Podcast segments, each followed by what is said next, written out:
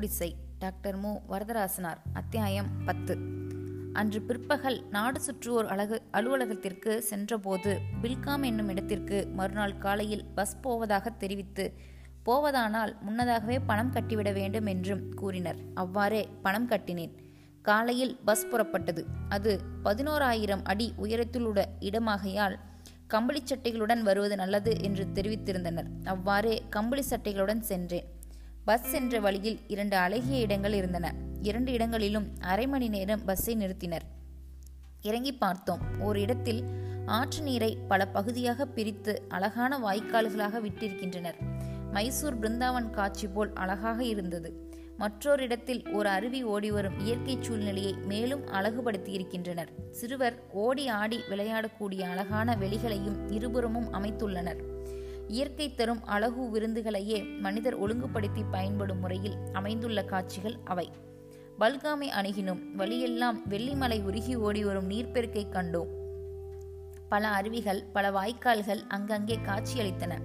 பெரிய அருவிகளில் கடல் அலைகளைப் போன்ற அலைகளை கண்டேன். அவற்றின் இடையே இருக்கும் பெரிய கற்கள் பாறைகள் எந்நேரமும் அருவிகளில் நீராடி மகிழ்வன போல் அமைந்திருந்தன. சுற்றிலும் வெண்ணிற உச்சியை உடைய மலைகள் எங்கு நோக்கிலும் அடர்ந்த காடுகள் நாற்புறமும் ஓடிவரும் நீர்ப்பெருக்கு. குளிர்ந்த காற்று மக்கள் நெருக்கம் இல்லாத அமைதி. பஸ்ஸை விட்டு இறங்கியதும் இவற்றை கற்பனை செய்து பார்த்து வியப்பில் ஆழ்ந்தேன். என்னுடன் பஸ்ஸில் வந்தவர்கள் பலர் பம்பாய்க்காரர் தமிழ் தெரியாதவர்கள் சிலர் ஐதராபாத்தையும் விசாகப்பட்டினத்தையும் சேர்ந்தவர்கள். அவர்களுக்கும் தமிழ் தெரியாது. ஆங்கிலத்திலேயே எல்லோருடனும் பேசினேன். விசாகப்பட்டினத்தைச் சேர்ந்தவர்கள் அங்கே பல்காமில் ஏதேனும் கோயில் இருக்கும் என்று நம்பி வந்தார்கள். குடி எக்கடா என்று என்னை கேட்டார்கள். கோயில் உண்டா என்று பஸ்காரரை கேட்டேன். ஒன்றுமில்லை இயற்கை காட்சிதான் என்றார்கள். அதை விசாகப்பட்டினத்தாருக்கு சொன்னபோது அவர்கள் ஏமாற்றம் அடைந்தார்கள். இதற்காகவா இவ்வளவு தூரம் துன்பப்பட்டு இந்த குளிரில் வந்து சேர்ந்தோம்? வீண் முயற்சி என்று சொல்லி சுருட்டும் சிகரெட்டும் பற்ற வைத்தார்கள். சில வீடுகளே இருந்தன. ஊர் என்று சொல்லக்கூடியதாக ஒன்றுமில்லை. இங்கு என்ன சிறப்பு என்று என்னிடத்தில் இருந்த குறிப்பை எடுத்து பார்த்தேன். பக்கத்தே உள்ள குன்றின் மேல் சென்று பார்த்தால் இயற்கை அழகில் திளைக்கலாம் என்று இருந்தது. நாங்கள் இறங்கிய இடத்திற்கு கிழக்கே மலைச்சரிவு இருந்தது. அந்த மலையிலிருந்து குதிரை மீது ஊர்ந்தபடி சிலர் இறங்கி வர கண்டேன். அந்த மலையாகத்தான் இருக்க வேண்டும் என்று எண்ணினேன். எதிரே ஒரு உணவு விடுதி தெரிந்தது. அங்கே உணவுக்கும் சிற்றுண்டிக்கும் முன்னதாகவே சொல்லி வைத்தால் செய்து தருவார்கள் என்றார்கள். அதை நோக்கி சென்றோம். எதிரே அழகு சட்டைகளை கனமாக அணிந்திருந்த சில காஷ்மீரிகள் வந்து குதிரைகள் சவாரிக்கு இருக்கின்றன. ஒரு குதிரைக்கு இரண்டு ரூபாய். போக வர நல்ல குதிரை என்று ஆங்கிலமும் இந்தியும் கலந்து பேசினார்கள். சிறிது தொலைவில் நின்ற குதிரைகளை காட்டினார்கள். எல்லாம் மட்டமான குதிரைகள். கழுதைகளை விட சிறிது உயரமானவைகள் எனலாம். ஆனால் அப்படிப்பட்டவைகள்தான் அந்த மலைச்சரிவில் நன்றாக போய் வரக்கூடியவை. நன்கு பழக்கப்பட்டவை. உணவு விடுதியில் உணவு சொல்லி ஏற்பாடு செய்துவிட்டு குதிரைகள் பேசினோம். எங்கள் எதிரே பெண்கள் சிலர் குதிரை மேல் ஊர்ந்து மலையிலிருந்து இறங்கி வருவதை கண்ட பிறகு எனக்கு துணிவு பிறந்தது. அதற்கு முன் குதிரை ஏறி சவாரி செய்தறியாத நானும் துணிந்தேன். நான் ஒரு குதிரையின் மேல் உட்கார்ந்தேன். குதிரைக்காரன் கடிவாளத்தை பிடித்துக்கொண்டு முன்னே நடந்தான். குதிரை மெல்லச் சென்றது. வாய்க்கால்களையும் குறுக்கே விழுந்து கிடக்கும் மரங்களையும் அது அமைதியாக தாண்டிச் சென்றது. மேடுகளில் ஏறும்போதும் முன்னே சாய்ந்து கொள்ள தேவையாயிற்று. சில பள்ளங்களை அது கடந்தபோது விழுந்து விடுவேனோ என்று அஞ்சினேன். அதன் கழுத்து பட்டைகளையும் இறுக பற்றி கொண்டேன். அப்பால் சிறிது தொலைவு சென்றதும் நல்ல வழி வந்தது. எனக்கு முன்னே சென்றவர் இருவர் குதிரைகளை வேகமாக தட்டிவிட்டனர். வேகமாக செல்லுமாறு என் குதிரைக்காரனும் சொன்னான். நான் இசையவில்லை. உடனே அவன் கடிவாளத்தை தன் கையில் கொடுத்துவிட்டு நேரே போகும். பயமில்லாமல் போங்கள் என்று சொல்லிவிட்டு அவன் வேறே ஒரு குறுக்கு வழியில் மரங்களுக்கிடையே ஏறினான். சிறிது நேரத்தில் அவன் கண்ணுக்கு தோன்றவில்லை. என் குதிரை தானே சிறிது வேகமாக நடந்தது. ஓடியது என்று சொல்வதற்கில்லை. நான் என்னை அறியாமல் கடிவாளத்தை இழுத்து பிடித்ததுதான் அதற்கு காரணம் என்று உணர்ந்து தளர்த்தினேன். பிறகு அது முன்போலவே நடந்தது. ஒரு புறமும் காடுகள் தொலைவில் பெரிய அருவி விழுந்து ஓடு ஓசை பறவைகளின் பாட்டு இவற்றை கண்டும் கேட்டும் மகிழ்ந்து சென்றேன். அரை மணிக்கு பிறகு ஒரு திருப்பம் இருந்தது. குதிரை அங்கே திரும்பியதும் எதிரே குதிரைக்காரன் நின்றிருந்தது கண்டேன். புன்முறுவலோடு கையை நீட்டி கடிவாளத்தை கேட்டான். கொடுத்தேன். பற்றி கொண்டு முன்னே நடந்தான். சிறிது தொலைவில் பறந்த வெளி தெரிந்தது. எனக்கே முன் முன்னே சென்றவர்கள் அங்கே குதிரைகளை விட்டு இறங்கி நிற்பது கண்டேன். நானும் அங்கே சென்று இறங்கினேன். காஷ்மீரில் முக்கால் பகுதி காட்சி அந்த உச்சியிலிருந்து பார்த்தபோது தெரிந்தது. கண்ணு கேட்டிய தொலைவு மலையடுக்குகளும் பச்சை பசேல் என்ற காடுகளும் இடையிடையே புல்வெளிகளும் தெரிந்தன. அங்கே ஓடும் அருவிகளும் காணாறுகளும் ஆறுகளும் முத்தாரங்களும் போல் விளங்கின. அடுத்துள்ள மலைகளின் உச்சிகள் எல்லாம் வெள்ளை வெளையரென்று மண்ணுக்கும் விண்ணுக்கும் பாலங்கள் போல் தோன்றின. வெளியில் அந்த வெண்ணிற உச்சிகள் வெள்ளி போல் ஒளி பெற்று விளங்கின. இந்த காட்சிகளை எல்லாம் பார்த்து கொண்டிரு வியப்புணர்ச்சி மேலிட்டு நின்றபோது பக்கத்தே ஒரு குதிரை வந்து நிற்க அதிலிருந்து விசாரகப்பட்டினத்தார் இறங்கினார். எம்மண்டி இந்த சேப்பு என்றேன் அந்த குதிரை ஒரு அருவியின் அருகே விழுந்து கிடந்த மரத்தை தாண்ட முடியாமல் தடுமாறி தம்மை தள்ளிவிட்டதாக கூறினார். குதிரைக்காரன் உடன் வரவில்லையா? என்று கேட்டேன். வந்தான். வந்தும் என்ன செய்வது? இந்த குதிரை குருடு பார்வை இல்லை கீழே விழுந்த பிறகு சந்தேகம் ஏற்பட்டு பார்த்தேன். அப்போதுதான் குதிரை குருடு என தெரிந்தது. கண்ணை மூடும் தகடு அதை மறைப்பதற்கு உதவியாக இருக்கிறது. குதிரைக்காரன் கெஞ்சினான். வேண்டினான். என்ன செய்வது? ஏழை தொலையட்டும் என்றார். முழங்காலிலும் கணைக்காலிகளிலும் சிறிது அரிபட்டதை காட்டினார். குதிரைக்காரன் வருத்தத்தோடு நின்று கொண்டிருந்தான். அதனால்தான் இந்த குதிரைக்காரன் மட்டும் குதிரையை விடாமல் பிடித்து வருகிறான். மற்றவர்கள் குதிரைகளை விட்டுவிட்டு குறுக்கு வழியில் ஏறி வந்தார்கள். இவன் மட்டும் விடாமல் வந்தான் என்றார். சரி போகட்டும். இந்த இயற்கை அழகை பாருங்கள். வாழ்வில் ஒரு முறை என்று அவருக்கு ஆறுதல் கூறினேன். மலைக்காட்சியில் நெடுநேரம் மனதை பறிகொடுத்தபடி இருந்தோம். பக்கத்தே அரை மைல் தொலைவில் உள்ள மலையின் உச்சியில் பனி உறைந்திருப்பதைக் கண்ட எனக்கு அங்கே செல்ல வேண்டும் என்று ஆசை ஏற்பட்டது. உறைந்து மூடியுள்ள பகுதி எப்படி இருக்கும் என்று காண மனம் விரும்பியது. பக்கத்தில் பம்பைக்காரர் ஒருவர் நின்றிருந்தார். அவரிடம் அதை பற்றி சொன்னேன். குல்மார்க் என்ற ஓர் இடம் உள்ளது என்றும் அங்கு சென்றால் பனியின் மேல் நடக்கலாம் ஓடலாம் சறுக்கலாம் எடுத்து பூசிக்கொள்ளலாம் என்றும் சொன்னார். என்னிடமிருந்த அறிக்கைகளை எடுத்து பார்த்தேன். அவர் சொன்னது உண்மை. உறைந்த பனிப்பகுதியின் மேல் சுவிட்சர்லாந்தின் விளையாடும் ஸ்கேட்டிங் முதலான விளையாட்டுகளுக்கெல்லாம் அங்கே இடம் உண்டும் என்று அறிந்தேன். அடுத்த பயணம் அங்கே அமைய வேண்டும் என விரும்பினேன். எல்லோரும் இறங்கத் தொடங்கினார்கள். முன்போல் அந்த குதிரைக்காரர்களின் மேல் ஏறி உட்கார்ந்தார்கள். நானும் என் குதிரை மேல் சென்றேன். இந்த முறை குதிரைக்காரனும் என்னுடனே முழுவதும் நடந்து வந்தான். பள்ளத்தில் இறங்கும்போது குதிரையின் கால் இடறினால் துன்பமாகும் என்று மெல்லவே செல்ல வேண்டும் என்றான். கீழே வந்தவுடன் குதிரைக்காரர்களுக்கு பணம் கொடுத்துவிட்டு உணவு விடுதியில் நுழைந்தோம். உணவு முடிந்ததும் நான் வெளியே வந்து தனியே ஆற்றங்கரையில் மெல்ல நடந்தேன். ஆற்று நீரில் கால் வைத்தேன். பனிக்கட்டி போல் அவ்வளவு சில்லென்று இருந்தது. நீரை கையால் எடுத்து பருகினேன். டில்லியில் உணவு விடுதியில் தரும் பனிநீரை விட மிக குளிர்ச்சியாக இருந்தது. நீர் வயிற்றுக்குள் சென்றதும் உடம்பில் குளிர் எடுத்தது. உணவு விடுதியில் கையலம்புவது குடிப்பது எல்லாவற்றிற்கும் ஆவி பறக்கும் சூடு உள்ள வெந்நீர் தந்த காரணத்தை அப்போது உணர்ந்தேன். கரையோரமே சிறிது நடந்து சென்றதும் ஒரு அழகான பாறை இருந்தது. அதன் மேல் உட்கார்ந்து வானத்தையும் சூழ்ந்துள்ள மலைகளையும் காடுகளையும் நோக்கினேன். மண்ணையும் பாறையும் வளர்ந்துள்ள மரச்செடி செடி கொடிகளையும் ஓடும் ஆற்றையும் நோக்கினேன். குளிர் உண்டாக்கி வீசும் காற்று தவிர மற்றவை எல்லாம் ஐம்புலன்களுக்கும் விருந்தாக இருந்தன. கால்களை மடக்கினேன். கண்களை மூடி கடவுளை வழிபட வேண்டும் என தோன்றியது. சிறிது நேரம் அவ்வாறு இருந்தேன். கண்விழித்து பார்த்தேன். இயற்கை காட்சி முன்மை விட அழகாக இருந்தது. பார்க்கும் இடமெல்லாம் ஒரே நீக்கமர நிறைக்கின்ற பரிபூர்ண ஆனந்தமே என்று தாயுமானவர் பாட்டின் பகுதியை இன்வாய் பலமுறை பாடியது. பிறகு ஏதேனும் முழு பாட்டாக பாட வேண்டும் என்று தோன்றியது. கீதம் இனிய குயிலே என்று தொடங்கிய குயிர்பத்து முழுதும் பாடினேன். நான் பாடுவது என் உள்ளத்தையே மயக்கம் கவர்ச்சி உடையாக இருந்தது. அவ்வளவு கவர்ச்சி மிகவும் படியாக செய்தது அந்த இயற்கை எழில் மிகுந்த சூழ்நிலையும் தனிமையும் மேலும் பாட வேண்டும் என்ற தோன்றியதால்தான் மாணிக்கவாசகரின் கோயில் திருப்பதிகத்தின் பத்து பாட்டையும் பாடலானேன். அந்தாதியாக அமைந்த அந்த பத்து பாடுகளையும் பாடி எந்தையே ஈசா உடலிடம் கொண்டாய் என்று ஈற்றடியை மூன்று முறை பாடி முடித்து திரும்பினேன். முப்பது நாற்பது அடிகள் தொலைவில் என்னைப் போலவே அந்த ஆற்றங்கரையில் இன்னொரு பாறையின் மேல் ஒருவர் இருந்ததைக் கண்டேன். அவருடைய கண்கள் மூடியிருந்தன. கம்பளிக்கோட்டும் கழுத்துப்பட்டையும் அணிந்த தாடியுடன் விளங்கிய அவருடைய முகம் ஒளியுடையதாக இருந்தது. மாநிறமாகவும் மேனியுடன் ஏறக்குறைய அறுபது வயது உள்ளவராய் தோன்றினார். யாரோ எந்த நாடோ என்று எண்ணியபடி உற்று பார்த்தேன். மூடிய கண்கள் திறந்தன. என்னை பார்த்து கை குவித்தார். தம் கைகளை எடுத்து வாயருகே காட்டி தன் செவிகளை தொட்டு என்னை நோக்கி கைகளை நீட்டி அசித்தார். நான் பொருள் விளங்காமல் திகைத்தேன்.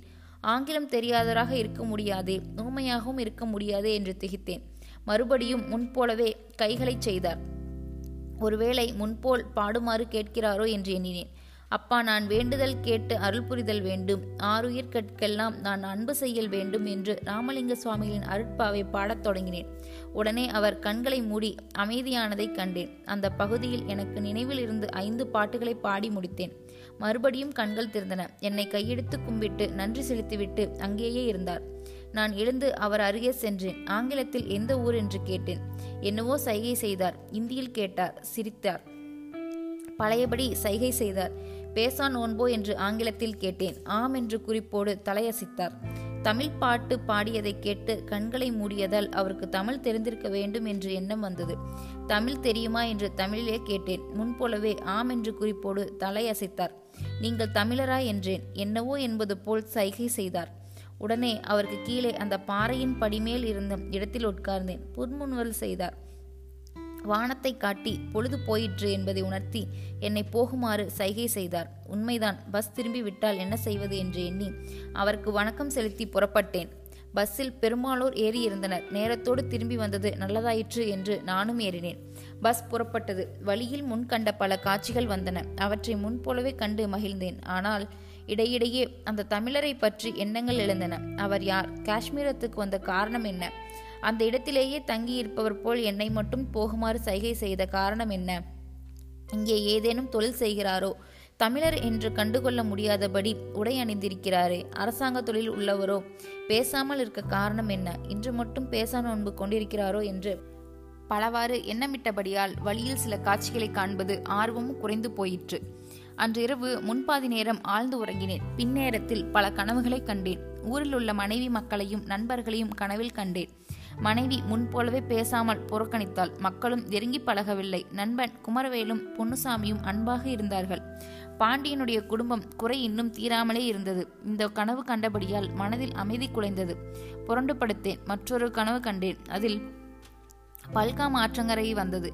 குதிரை மீது ஊர்ந்து பனிமலைகளை எல்லாம் சுற்றித் திரிந்தேன். கடைசியில் ஆற்றங்கரையில் அந்த பாறையில் பேசாத தமிழரை கண்டேன் கனவில் வந்த அவர் கோட் அணிந்திருக்கவில்லை. துறவிகளின் காவியுடை உடுத்தியிருந்தார். பாதி நரைத்த நடி தாடி இருந்தது. அவருடைய கண்கள் என்னை பேரன்புடன் இருந்தார். நான் பழங்கள் கொண்டு போய் தந்தேன். அவற்றையும் அவர் தொடவில்லை. என்னை பாட்டு பாடுமாறு சொன்னார். பாட வாயெடுத்தேன். கனவு கலைந்தது. அன்று கடைத்தெருக்கள் சுற்றி பார்த்தேன். மறுபடியும் டால் ஏரிக்கு சென்று பார்க்க விரும்பினேன். கிழக்கே உள்ள மலையின் மேல் சிறு கோயில் தெரிந்தது. அங்கிருந்த ஒருவரை அதை குறித்து கேட்டேன். சங்கரர் தம் மதத்தை பரப்பிய காலத்தில் கட்டிய கோயில் அது என்றார். ஆயிரம் ஆண்டுகளுக்கு முன் தமிழ்நாட்டிலிருந்து காஷ்மீர் மறையில் வந்து சமயத்துறையில் இவ்வளவு வெற்றி பெற்றிருக்கிறாரே என்று வியந்தேன்.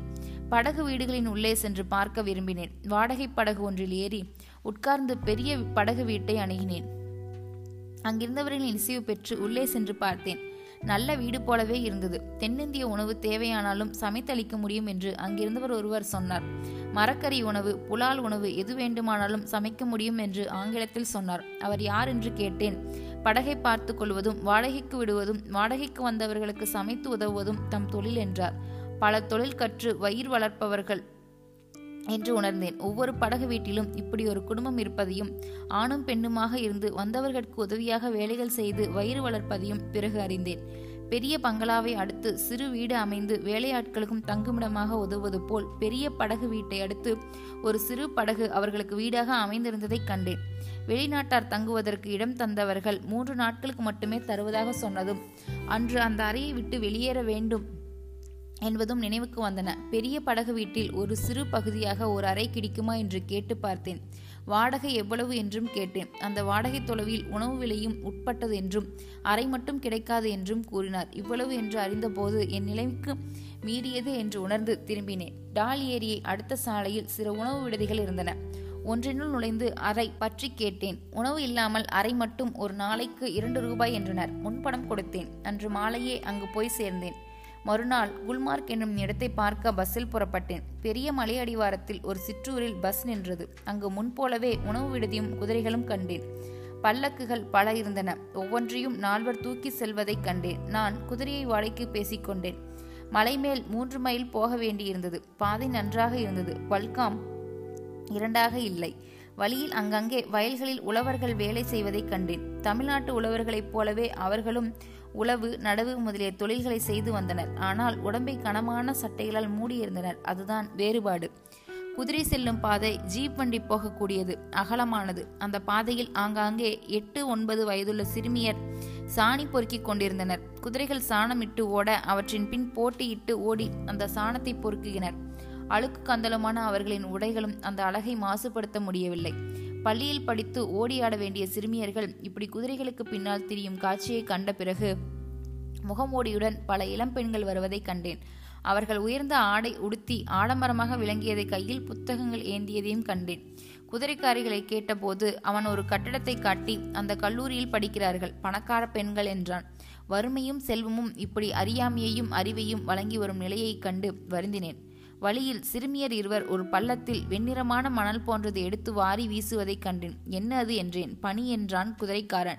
நான் இறங்க வேண்டும் பார்க்க வேண்டும் என்றேன். இறங்க துணை செய்தான். வழியெல்லாம் பள்ளங்களில் நீர் தேங்கி இருப்பதை மற்ற இடங்களில் காண்பது போல் இந்த மலைப்பாதையில் ஓரங்களில் எங்கெங்கே பள்ளங்கள் உண்டோ அங்கெல்லாம் நீர் பனியாக இருந்திருந்ததை கண்டேன்.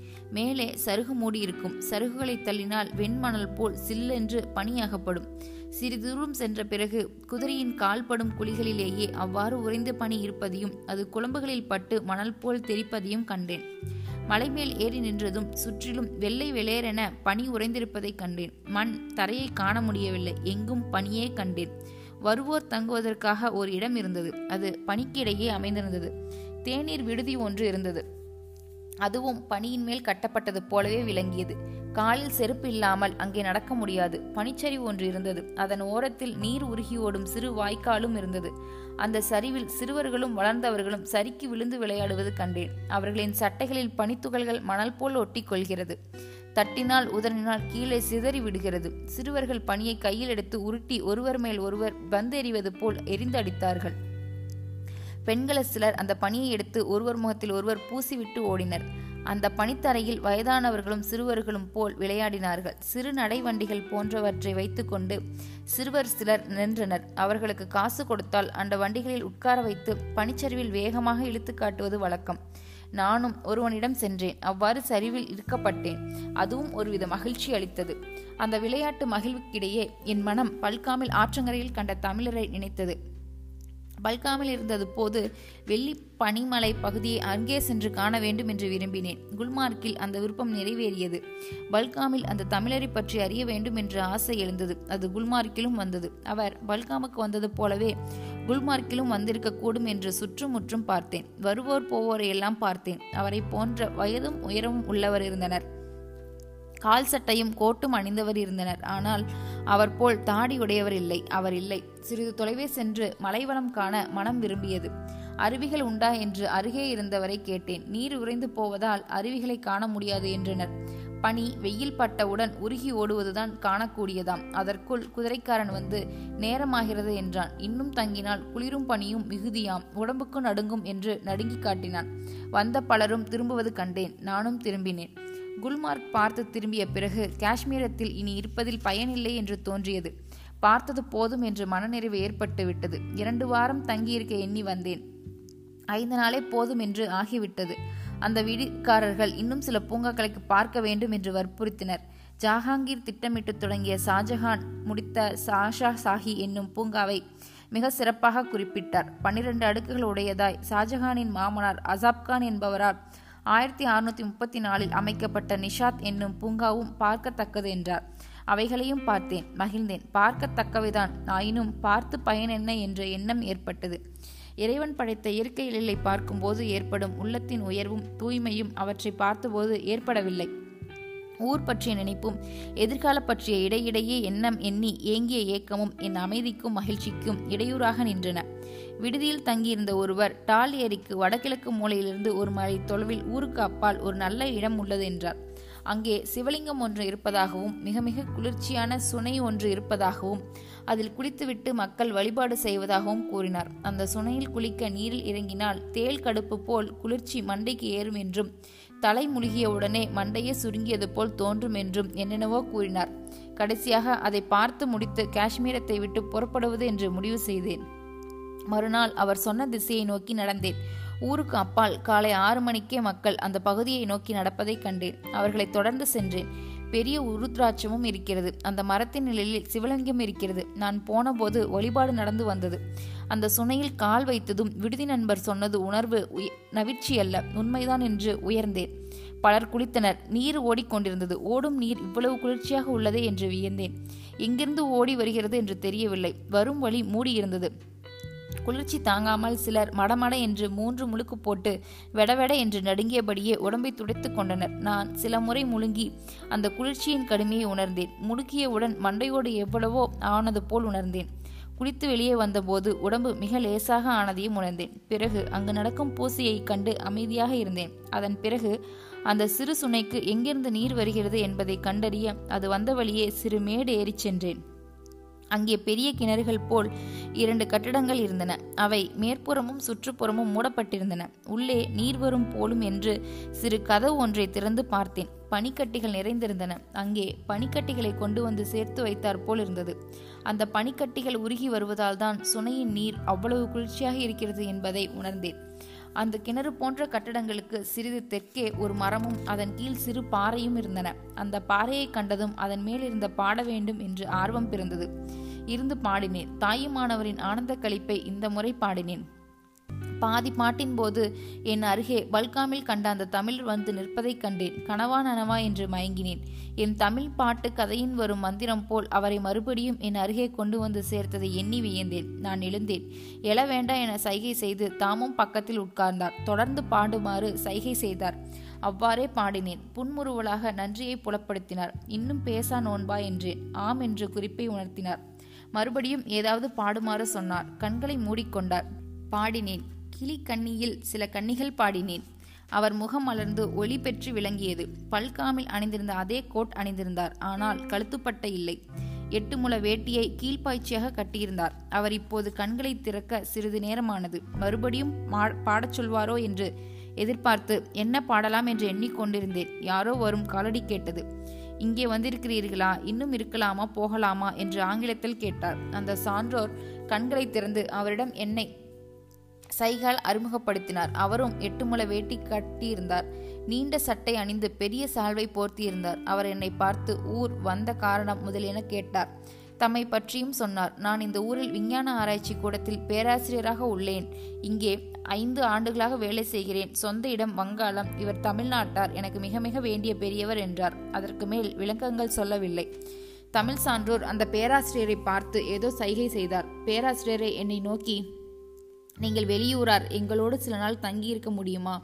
உடன் வரலாமே என்று கேட்டார் இவர். எனக்கு என்று சைகைக்கு பொருள் சொன்னார். நான் தங்கியுள்ள விடுதி பற்றி கேட்டார். சொன்னேன். அவன் உடன் புறப்படுமாறு அழைத்தார். அவ்வாறே அவர்களோடு சென்றேன். சாலை ஓரத்தில் மங்களான நீல நிற கார் ஒன்று நின்றிருந்தது. அதன் கதவை திறந்து பேராசிரியர் ஓட்டுமிடத்தில் உட்கார்ந்தார். மற்ற கதவுகளை திறந்து என்னை உட்காருமாறு கூறினார். அந்த சான்றோரும் உட்கார்ந்தார். கார் ஏரிக்கரை ஓரமாக சென்று ஊருக்குள் நுழைந்தது. ஒரு பெரிய தெருவில் நரேந்திர எம்ஏ டிஎஸ்சி என்று பெயர் குறித்த வீட்டினுள் கார் நுழைந்தது.